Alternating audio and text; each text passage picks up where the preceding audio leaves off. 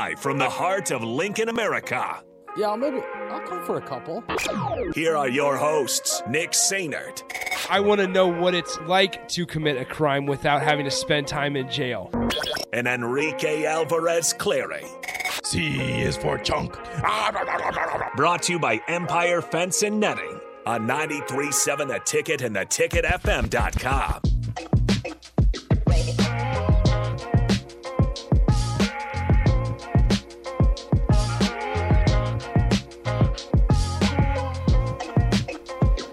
Made it.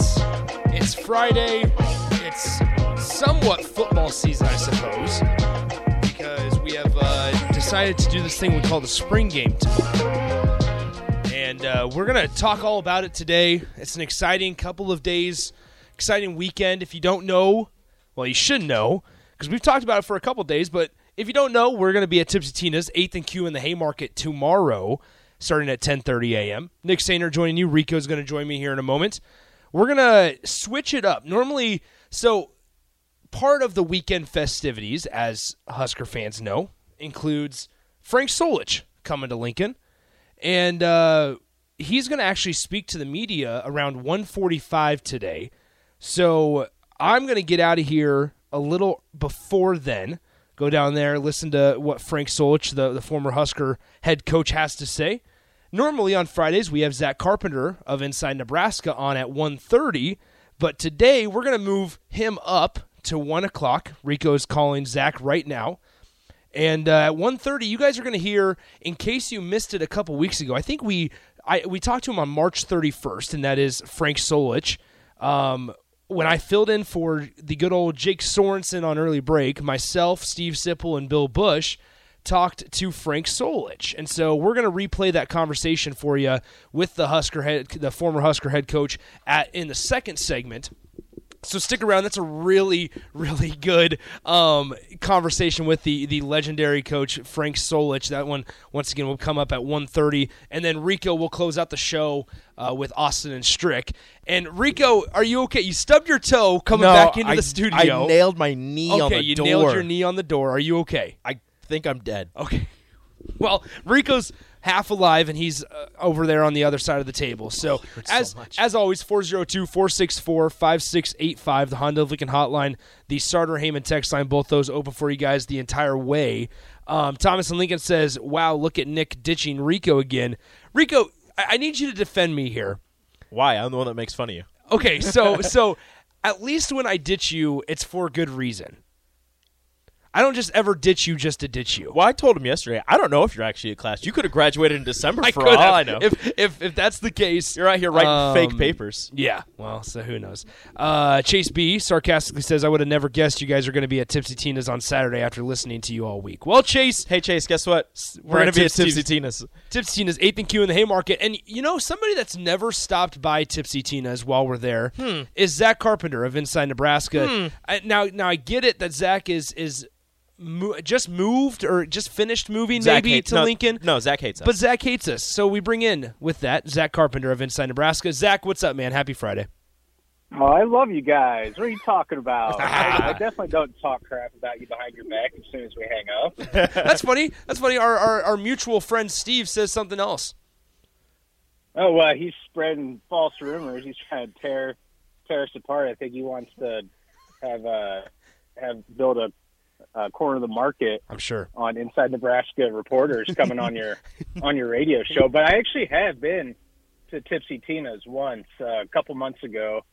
Are they a sponsor? They are. So we can't talk about them. In that case, I absolutely love Tipsy Tina's. And yeah. I was definitely not underwhelmed. Their margaritas, like I got, they have two different sizes, and I went with the larger one, obviously. Yep. And it was like, holy bleep, like this is a lot more liquid than I anticipated. I did not realize the margarita was going to be that. Exactly. That we just got a text on our text line from Rubber Duck from LinkedIn is the text line name, asking us what is our favorite margarita flavor. So I got to go with the mango. Mango margarita is really good. Yeah. A mango is pretty good. I love mango habanero, I think it's called at Muchachos, because I went there a second time a couple weeks ago. Good choice. Like, all right, well, here we go with the tahini on the rim. Oh, yeah. That extra little kick. Mm. Rico, favorite margarita flavor? Oh, you give me that strawberry margarita, and we're going to have problems. Now, Zach, here's a question for you, because I just started dipping into like the tequila world. As a 22-year-old, I just started dipping into the tequila world. And so I would ask, what's better in your eyes, a blended margarita or a non-blended margarita? I'm going to be honest. I'm 29. I don't even know the difference. Well, one is blended with ice, and one is just with cubed ice, and it's just got just a liquid mixed in it. Around. I like that one then. Non-blended but just the cubed ice. Okay. Oh yeah. All right. I'm a cubed ice kind of guy. Thought you knew that. Okay. You seem like a cubed. I should know. Shoot, you seem a cubed ice kind of guy. Very, very fancy. I was about to say, I have no idea what that means. I'll roll with it. Somebody texted in and said, "Tell Zach it's slushy or non-slushy. Which one would you like?" Non-slushy for the children. All right. Well, 29-year-old Zach Carpenter joins us of Inside Nebraska on the show. Zach, it's an exciting weekend. I mean, it's going to start. It's going to really begin here in about 30 minutes or so when we get to talk to Frank Solich. I mean, just how excited are you to kind of see the product on Saturday, but then also, I mean, there's festivities with Herbie and with Frank Solich coming back. Yeah, I was just telling Rico this, and I was talking about it with one of our subscribers on the Insiders board today. Like, I've never in my life, as either a fan of college football or covering for it for a living, I've never in my life been excited for a spring game. Mm-hmm. Like, I mean, they're just usually glorified practices. I mean, it's fun, but it's not like it usually isn't that telling, and I've never really been that excited for it until this one. And I'm obviously there'd be people saying like, well, yeah, it's because you covered Nebraska. It's like, well, yeah, but if I wasn't excited for it, I just wouldn't say it. I wouldn't say I'm not excited for it, but I would just not address it. But I am. Like, the fact that they're planning to have it be an actual traditional game, and the 4 15-minute quarters and quarterbacks fully live, which is really, really intriguing and exciting because, I mean, watching highlights of the different spring games across the country, and I've been so locked into this. We're going to get live quarterbacks for the Nebraska game. I've been so locked into that. Sort of knowing that was the plan. Then you watch some of the highlights and no one's getting tackled. I'm like, oh yeah, that's right. This isn't the norm. So I think that's really fun and important for all the reasons Rhule mentioned of wanting to see his quarterbacks take hits, dish them out. And like Satterfield said, you can actually, the quarterbacks play better. They play a little looser, I guess would be the term. Just looser might not even be the word, but it's just like they play like actual quarterbacks when they're actually allowed to be a quarterback. Go figure. But I mean, there's so many different questions and thoughts, things I'm watching, and like juicy storylines like going into it. So could spend an hour talking about that. And I wrote over 4,000 freaking words on that and two-part story that went today. It's supposed to be one part and meant to have it be 2,000 words total. And about 2 a.m. last night, I wrapped up. I was done with it, and I did a word count and 4,100. I'm like, all right, well, I went a little too hard in the paint there, but it's just because that's how many different things we could talk about or ask going into the game. And then, yeah, you have the festivities of Herbie Husker and Frank Solich, which is the second one, is obviously more impactful because just as a short note, just another telling thing of how Trev Alberts and Matt Rhule are number one in line with each other with their thinking and their visions of and also welcoming back former coaches and former players to the building. I mean, getting Solich there is top notch. Like, if you're going to bring back former coaches and players in the building, so that's exciting. Really Really can't wait for the halftime ceremony when he's introduced. I mean, there's going to be standing ovation. Even if the weather's not as ideal, that stadium's still going to be packed for a spring game. So that's the other thing I'm really excited about. It's my first Nebraska spring game. It's like, all right, we're going to get a crowd. I'm really really happy about that. We're talking to Zach Carpenter of Inside Nebraska, and Zach, when you look at the quarterbacks specifically and how they are going to be live, as you mentioned just a couple minutes ago, I mean, that's going to give you, as a Husker fan and I guess as somebody that covers the team, kind of indirectly tells you that they must have gotten out of spring relatively healthy. Yeah, I think they did. I mean, we haven't heard any rumblings or reports from anybody who was banged up pretty bad.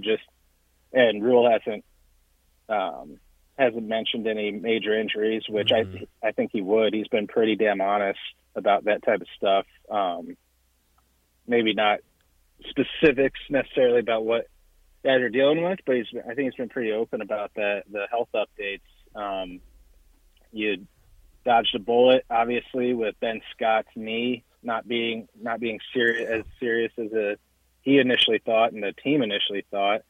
Elijah Judy's the main one who rolled his ankle during the scrimmage last Saturday. It doesn't sound like anything major, but he might wind up being held out for precautionary reasons, which a little disappointing because you'd love to see him at such a massively important position. But if he's held out, it's going to be probably better for the long term.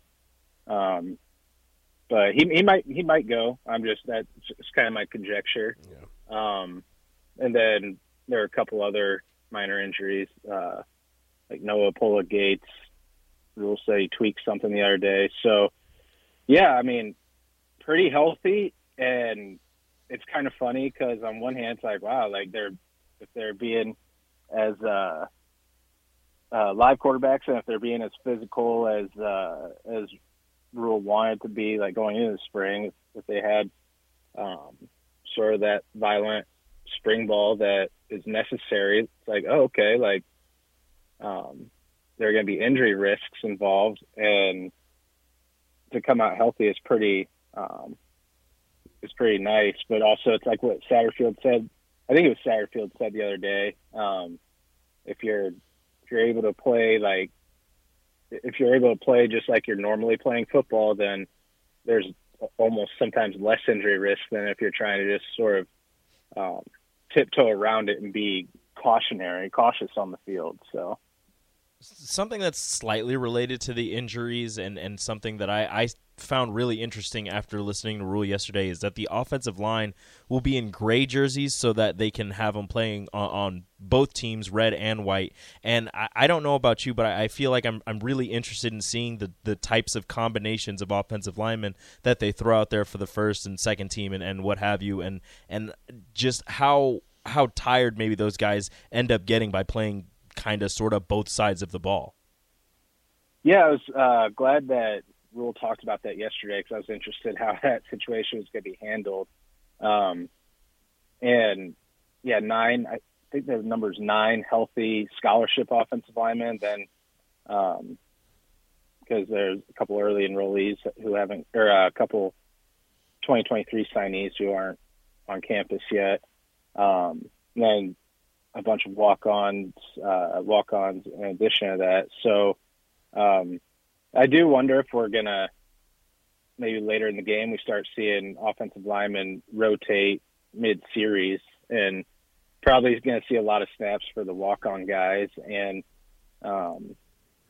as Rhule has mentioned, I mean, he thinks there's a couple offensive linemen who are scholarship guys on the roster. So maybe it'll be one more opportunity and a major spotlight for those guys to prove themselves that they are deserving of a scholarship or increased practice reps with the twos.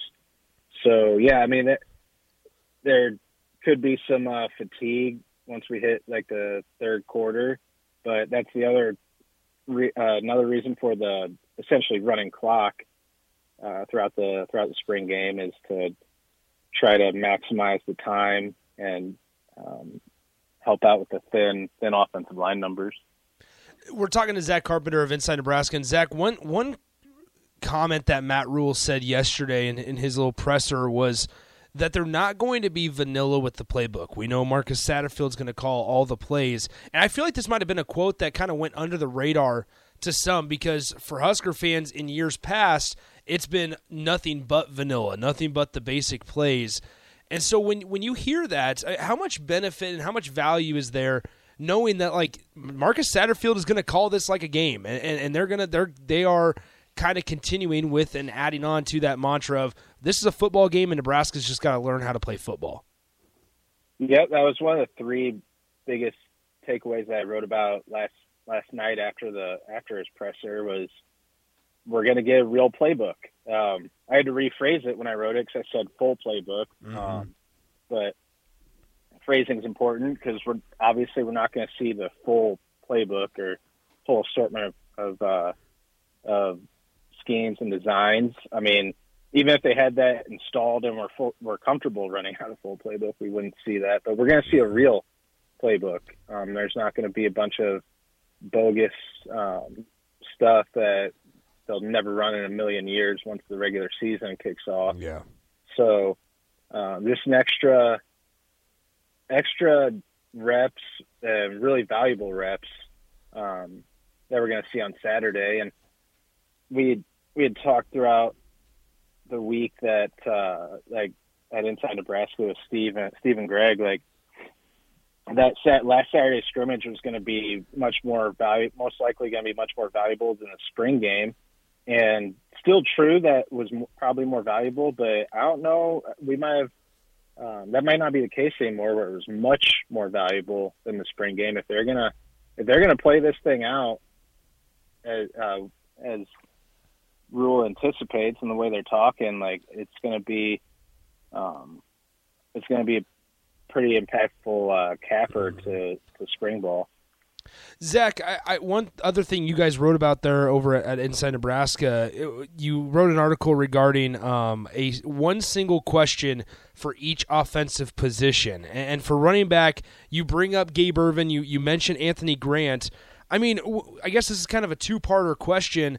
What do we expect to see when you look at this running back room? And obviously we're not going to have all of our questions answered by April 23rd, but I mean, we're sitting here and the scholarship number is looming. Is there a chance that Nebraska sees not only some attrition from some bigger name guys in that running back room, and kind of what do you expect to see, and who's the leader in that room if you had to take a guess?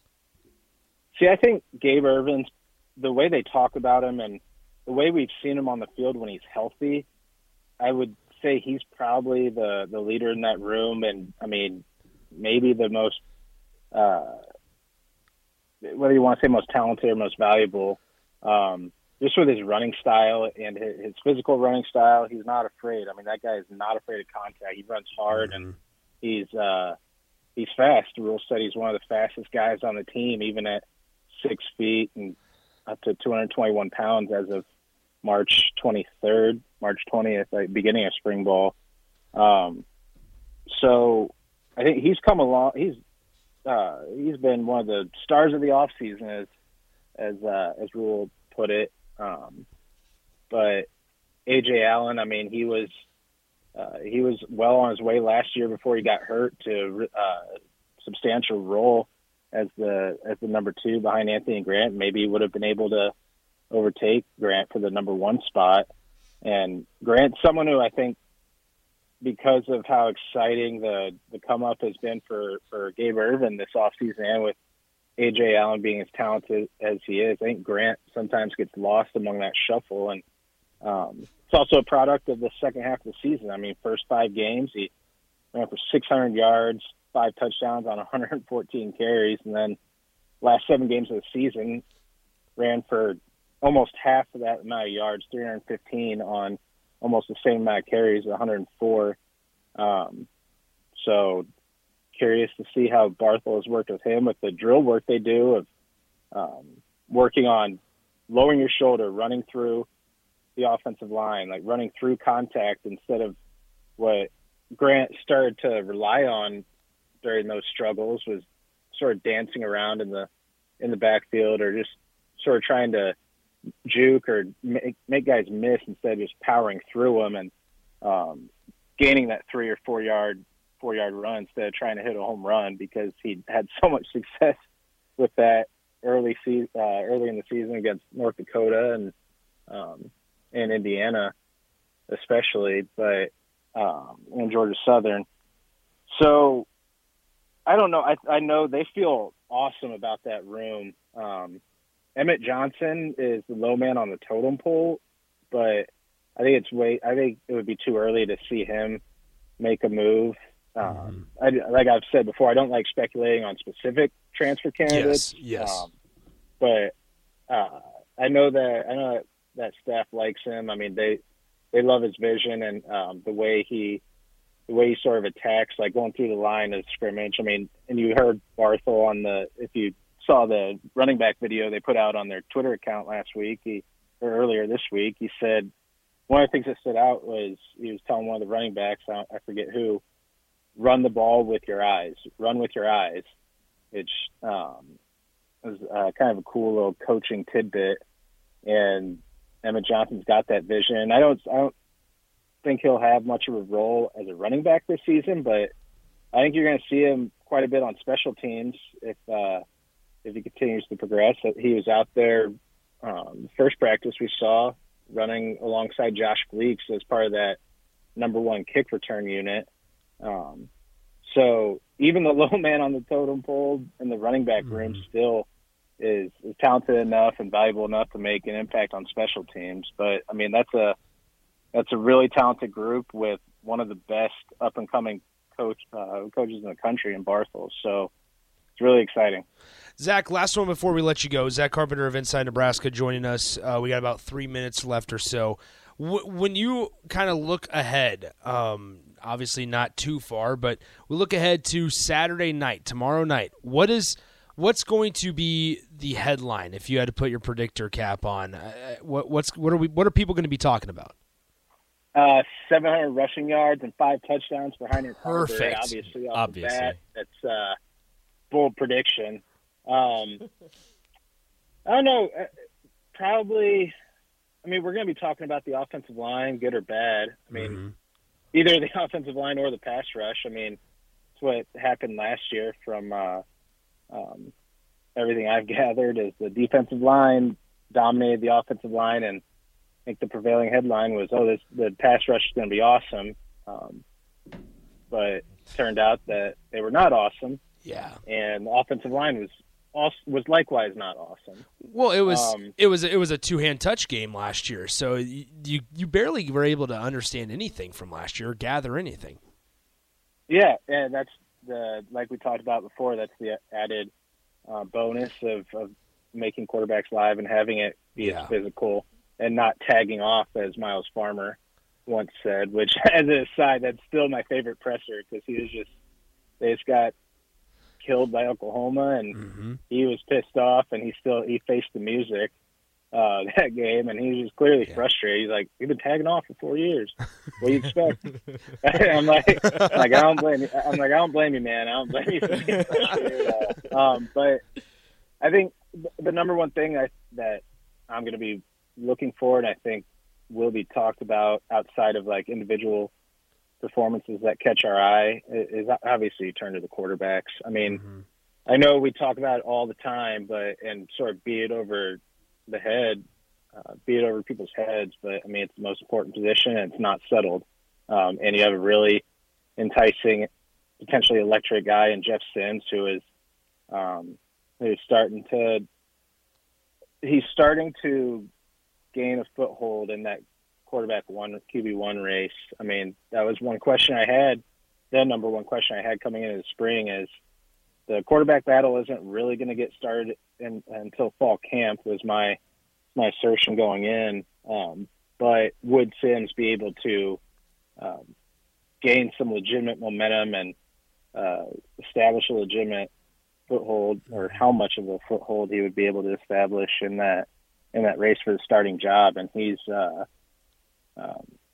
early rumblings out of spring practice was he's a little erratic with his throws. I mean, just whether it's accuracy issues or issues with throwing it maybe a little too hard when it wasn't necessary, like throwing some wild pitches. And him and Satterfield both said number one thing to work on for him was consistency. And over the past 2-3 weeks, that's been happening in practice where he's shown that consistency with throwing. So his accuracy and his processing of information in a really sort of notoriously complex offensive scheme in Satterfield is my main thing I'm going to be watching, and we'll see if that does wind up being number one takeaway. I mean, if Sims has an awesome spring game, I mean, that's going to just drive the hype train even more. Yeah. You're probably right about that. Well, Zach, hey, we appreciate it big time as always. Thanks for moving up about 25 minutes earlier than normal. And I'm guessing I'll probably see you in about 20 minutes as well. Yeah, Nick, I'll see you over there. Rico, I'll see you never. Yeah, we'll figure it out. Well, you know, I just hear your voice. Yeah, Nick's the only one that's allowed to go to these pressers because he thinks that he's special. That's not true. That is not true. I always say, hey, Nick. That's what his mom tells him, so yeah. Exactly. On, Zach. I always say, hey, Nick, how about I go to one of these? And he goes, no, I go to these. And I go, okay, my bad. Sorry. Rico, you want to go to Frank Solich? Because you know that's not true. No, it's true. It's too late. Rico, tell Zach the conversation we had I have work to get done. All right, because you have to leave, so I have to get the work done. Trouble in paradise. Well, all right, I guess I'll be putting in my application for the new co-host, whoever gets booted off here. Perfect. Your guys' chemistry is going down the toilet. The one that everybody. It'd be interesting to see who people would want booted off. You. It's probably it'd be Survivor Radio Edition. All right, Zach. Hey, we'll talk to you soon, man. Have a mango habanero margarita sometime soon, and we'll see you in a little bit. I appreciate you guys. I'll see you later. That is Zach Carpenter of Inside Nebraska. Good stuff, as always. Anyway, so here's what we're going to do. We're going to take a break. When we come back, we're going to have a replay of a Frank Solich interview from early break, but I got the okay to play it because I was on that episode because Jake was in Myrtle Beach. Yeah. And so we're going to break it into two parts. You're going to hear – okay, cool. So you're going to break it into two parts. Rico, you might have to like intro it and then – okay. Hit. We'll see what happens. Then we'll be good to go. Frank Solich talking to the media in about 17 minutes. Yeah, 17 minutes. And so I'm gonna skedaddle out of here. Have a great weekend. 10:30 a.m. Tipsy Tina's, 8th and Q in the Haymarket. Make sure you stick around. Hang out with all of us at Tipsy Tina's as we get you ready for the spring game. Happy hour rolls on. Coming up next. Download our app by searching 93.7 The Ticket in your app store to stay in touch and listen all day long wherever you are. More of the happy hour is next on 93.7 The Ticket and theticketfm.com.